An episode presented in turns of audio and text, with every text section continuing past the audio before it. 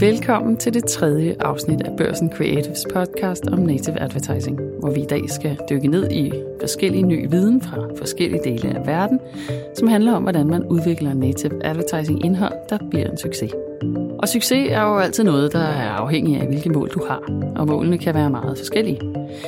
Men øh, det, jeg kommer til at fortælle mere om, er for eksempel succesparametre som læserengagement, brandlift, produktkendskab og trafik. Altså, hvordan skal dit indhold udformes og præsenteres for, at læserne gider at læse det eller se det?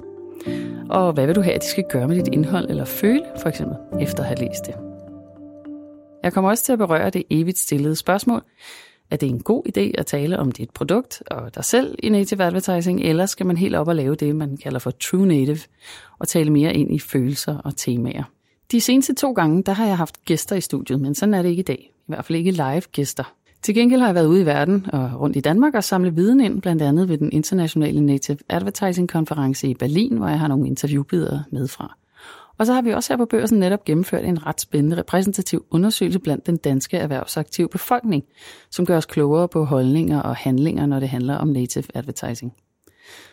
Og her vil jeg dele lidt resultater med dig, så du får et sneak peek på undersøgelsen. Jeg kan bare ikke afsløre det hele, for det gør vi nemlig på en konference om native advertising den 5. april, hvor vi også fremlægger et stort studie, vi har lavet med Neurons, om hvordan forskellige typer af indhold og kontekst performer. Og Neurons, det er sådan noget, hvor man simpelthen sætter sådan nogle øh, elektroder på, øh, på folks hoveder og kigger med ind i hjernen, når man ser, hvordan man øh, så, øh, og ser, hvordan vi interagerer med forskellige typer indhold, hvad vi føler og kigger på og den slags ting. Det bliver super spændende. Og jeg kommer til at løfte sløret lidt for nogle af resultaterne i dag, ikke fra Neurons, men fra hvilke. Resten det kommer altså på vores konference den 5. april.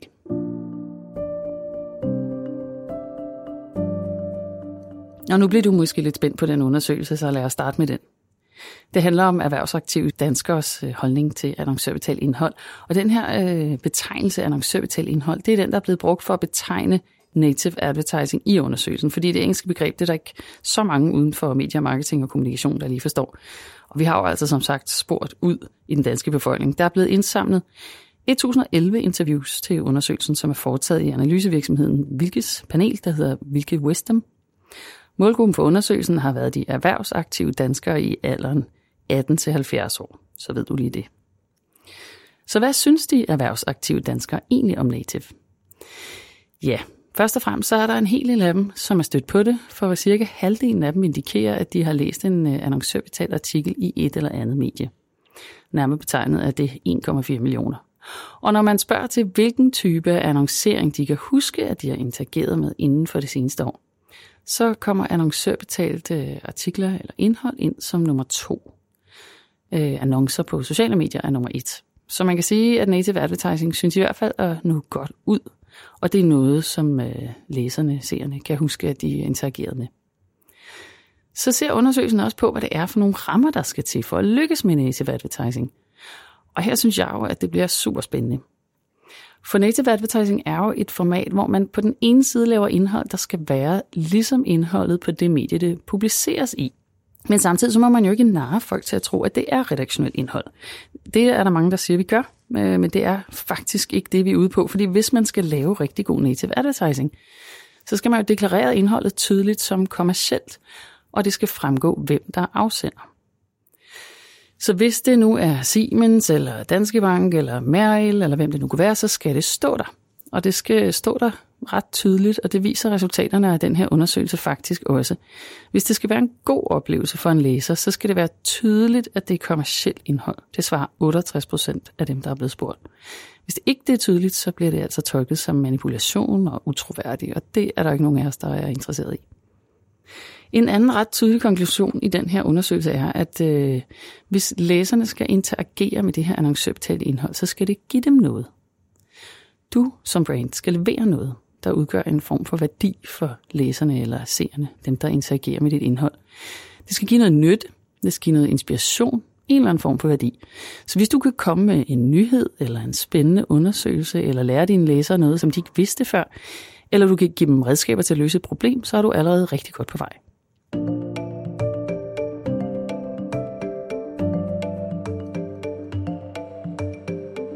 Og nu vil jeg lige tage dig et smut med til Berlin. For her holdt Shipsted Brain Studio et oplæg om effektfuld native på baggrund af en ret spændende undersøgelse, de har lavet af, hvordan forskellige typer af indhold performer. Og I får lige et klip, hvor Lotta Tulin Tørnqvist, som er Head of Creative Sales at the Swedish Shipstead Brain Studio, hun opsummerer, hvad de fandt ud af. Og så forklarer jeg lige lidt mere bagefter. There is uh, a few things that you need to focus on when creating successful content and and that is uh, timing is is always uh, there's always the importance of being right uh, both in season and be relevant in the context. Uh, if you are on a new site you need to present something that feels newsy uh, that is uh, interesting for the reader to click and engage in. Uh, and what we also see is when you use people, real people, not the ones that are styled up to be the people we see in influencer uh, campaigns, but real people, uh, that makes me relate in a, um, a higher um, rates and and and makes me want to read and learn about the person that we are presenting. Um, similarity is also something. If that could happen to that person, that could also happen to me, or that actually did happen to me. How can I help uh, how can the brand or, or, this article help me? And the unexpected. If you present something that you didn't know or something that you think you might uh, be surprised by, um, and that can also be uh, just being unexpected in context or presenting something, some new facts or something that you know would build your story uh, that's also uh, a good way to create the content. And then we have the re- reliable sources and this is something that we use a lot and brands have learned to use them.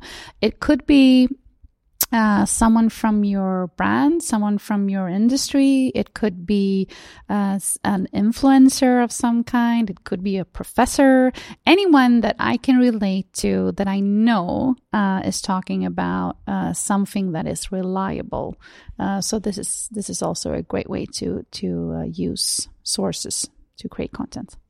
Så altså hvis man lige skal opsummere lidt på noget af det her, som Lotta hun fortæller. Det, de er nået frem til ved at teste de her forskellige typer indhold, er også noget af det, som den hvilke undersøgelse faktisk viser, øh, at du må gerne præsentere noget nyt. Og det hænger nok sammen med, at native advertising ofte øh, er på nyhedssites, og her forventer folk jo at få nyheder. Øh, så fremhæver hun også det her med, at det er vigtigt med troværdige kilder i artiklen, og det er noget, som hvilke undersøgelsen faktisk også viser.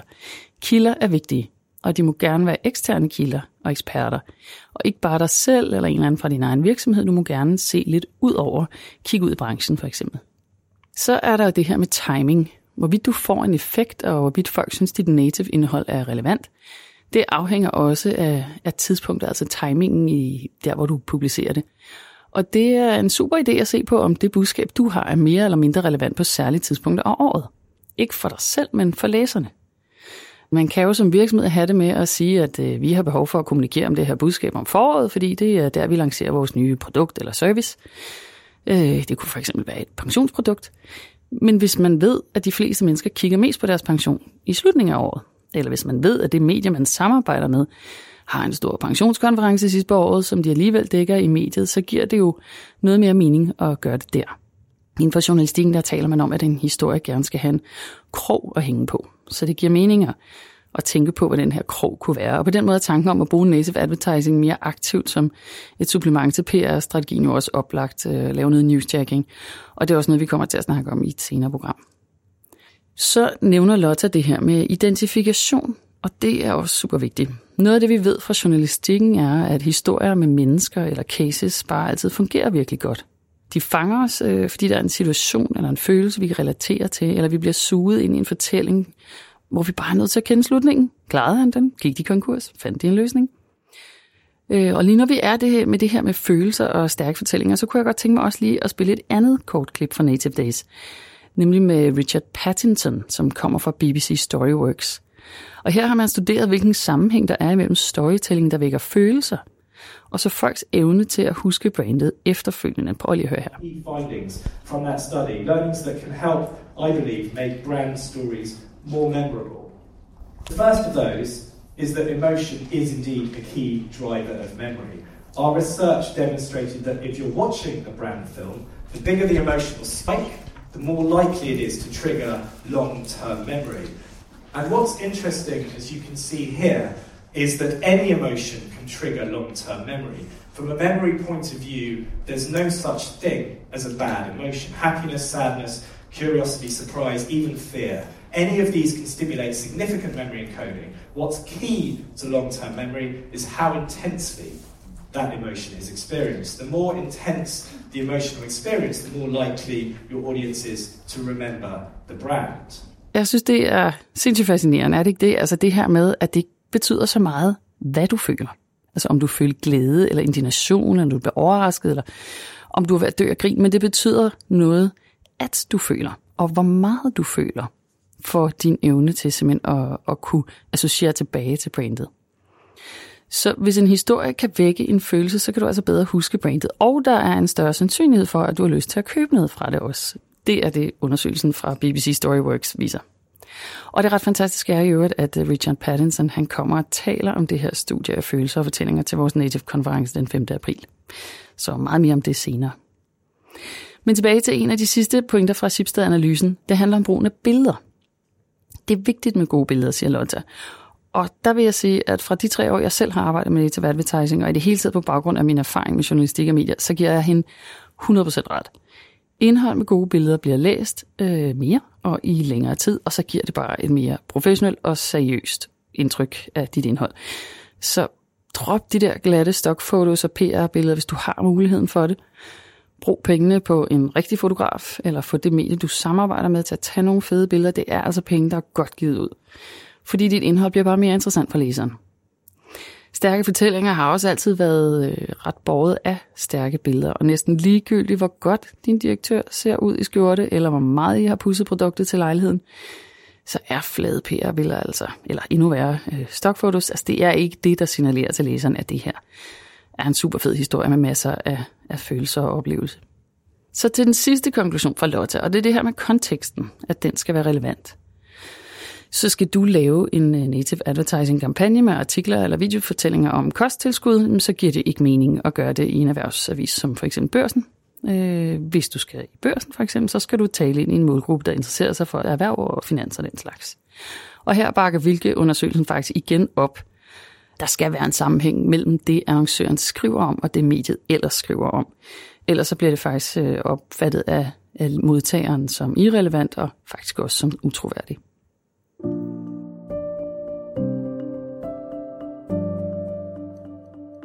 Inden du bliver alt for træt af at høre på mig, så vil jeg lige prøve at holde dig fast nogle sidste minutter, fordi jeg lovede, at jeg også vil sige noget om det her med, om native skal handle om produkt eller ej. I det hele taget er det et interessant spørgsmål i enhver kommunikation til content-strategi. Skal jeg tale om mig selv og mit produkt, eller skal jeg som brand i min kommunikation tage udgangspunkt i læserens verden? og gøre mig lidt mere relevant inden for nogle mere overordnede problematikker, trends, samfundsrelevante problemstillinger og den slags. Og øh, det er faktisk noget, vi taler rigtig meget med kunderne om øh, her på børsen, når vi laver indholdspartnerskaber og skal planlægge de her native-kampagner med kunden. Der er tit øh, et ønske om at tale meget øh, ind i produkt og virksomhed. Og her har Sipsted undersøgelsen faktisk nogle meget interessante konklusioner, så spids lige ører, for der kommer et klip fra deres oplæg på Native Days, hvor Alexander Fried Kahn han holder et oplæg på baggrund af undersøgelsen. Her har de testet nogle artikler, som var meget produktfokuserede versus dem, som er sådan mere øh, tematiske eller følelsesfokuserede. Han kalder dem category emotional. Og han forklarer så, hvad de hver især kan. Og jeg skal lige beklage øh, i det her indslag, at, at jeg har rodet lidt med mikrofonen, mens jeg optog det. Måske bliver jeg bare så ivrig under optagelsen, men jeg synes, det er ret interessant, det han siger. Så jeg håber, I lige kan følge med, og ellers så skal jeg nok lige også opsummere her bagefter. To your left, you have product informative, and to your right, category emotional. And we see six different brand metrics here. Brand awareness, brand attitude. Do you somehow get curious reading these articles? Um, category interest, brand preference, and purchase intention. All right, and we see real high lifts on all these kind of categories, uh, way higher than we see on uh, display, for example, or pre-rolls. But product informative articles seems to have the highest lift. So these kind of boring articles, straight on to the product, have by far the highest lift when it comes to you know brand lift. And for an for an advertiser, this is great. They will get good return on invest just focus on these kind of articles. But to us as a publisher, this is quite complicated things because we saw that these type of articles had way harder time getting readers from the headlines on our front page. Okay, category emotional um, articles had, in average, about 30% better chance in getting a lot of readers. So quite boring content, but high brand lift. And we argue that these kind of articles, that's really product focused, the one to your uh, top left here, um, hit people further down the marketing funnel. You are maybe already an espresso drinker, but you haven't tried Lungo, so you kind of already like the brand. But the ones in category emotional, you could be a person that's tired in the morning but a tea drinker, so you will have a wider uh, target group here. So a mix of these four article types should be the optimal way of planning your campaign to hit people in different parts of the, their consumer journey. Okay, så det han siger er altså, at hvis du taler om dit produkt i en native artikel, så får du et højere brandlift. Og du rammer folk typisk i den sidste del af kunderejsen, der hvor de vælger dit produkt frem for et andet. Og du rammer typisk dem, der allerede er opmærksomme på dig og dit brand, og måske endda også kender dit produkt. Til gengæld, øh, så kategoriserer han det her som sådan noget lidt kedeligt indhold. Altså du risikerer, at du ikke når ud til en, en potentiel ny målgruppe, fordi øh, performance rent læsermæssigt er lidt lavere. Der er ikke så mange, der gider at læse det. Indholdet er simpelthen typisk øh, lidt for kedeligt at folk klikker på det. Så hvis du hopper lidt højere op i helikopteren og laver de her category emotional historier, hvor du rammer på parametre som identifikation, aktualitet, relevans i sådan lidt bredere perspektiv, øh, så er der en større chance for, at folk læser det, og at du rammer dem lidt tidligere på kunderejsen, der hvor de gerne vil inspireres og bevæges lidt i en eller anden retning. Så det er altså en type indhold, som er rigtig godt til at få positioneret dig og få skabt noget troværdighed og noget læserengagement. Og hvis man skal tro øh, undersøgelsen fra BBC Storyworks, så er det jo også indhold, der er godt til at få skabt den her følelse, der gør, at folk bedre husker dig på længere sigt. Så en kombination af flere forskellige typer historier øh, vil for dig som brand nok være mest effektiv i en content-strategi. Altså at du i hvert fald evner at komme helt op i helikopteren og tiltrække læser, og så kan du altid på et senere tidspunkt begynde at tale lidt mere om dig selv og dit produkt. Men det er vigtigt det her med at appellere til læselysten. Og for os, der arbejder på nyhedsmedier, hvor målsætningen jo netop er at fortælle gode, relevante, aktuelle historier, der får læseren til at klikke og have en god oplevelse, øh, så vil vi jo nok også vurdere, at du typisk har mest gavn af de historier, der ikke fokuserer direkte på, på, på dit produkt, når du samarbejder med et medie. Så det er en god idé at have i baghovedet, hvis du som virksomhed vil lave en content-kampagne, der inkluderer native advertising i et nyhedsmedie.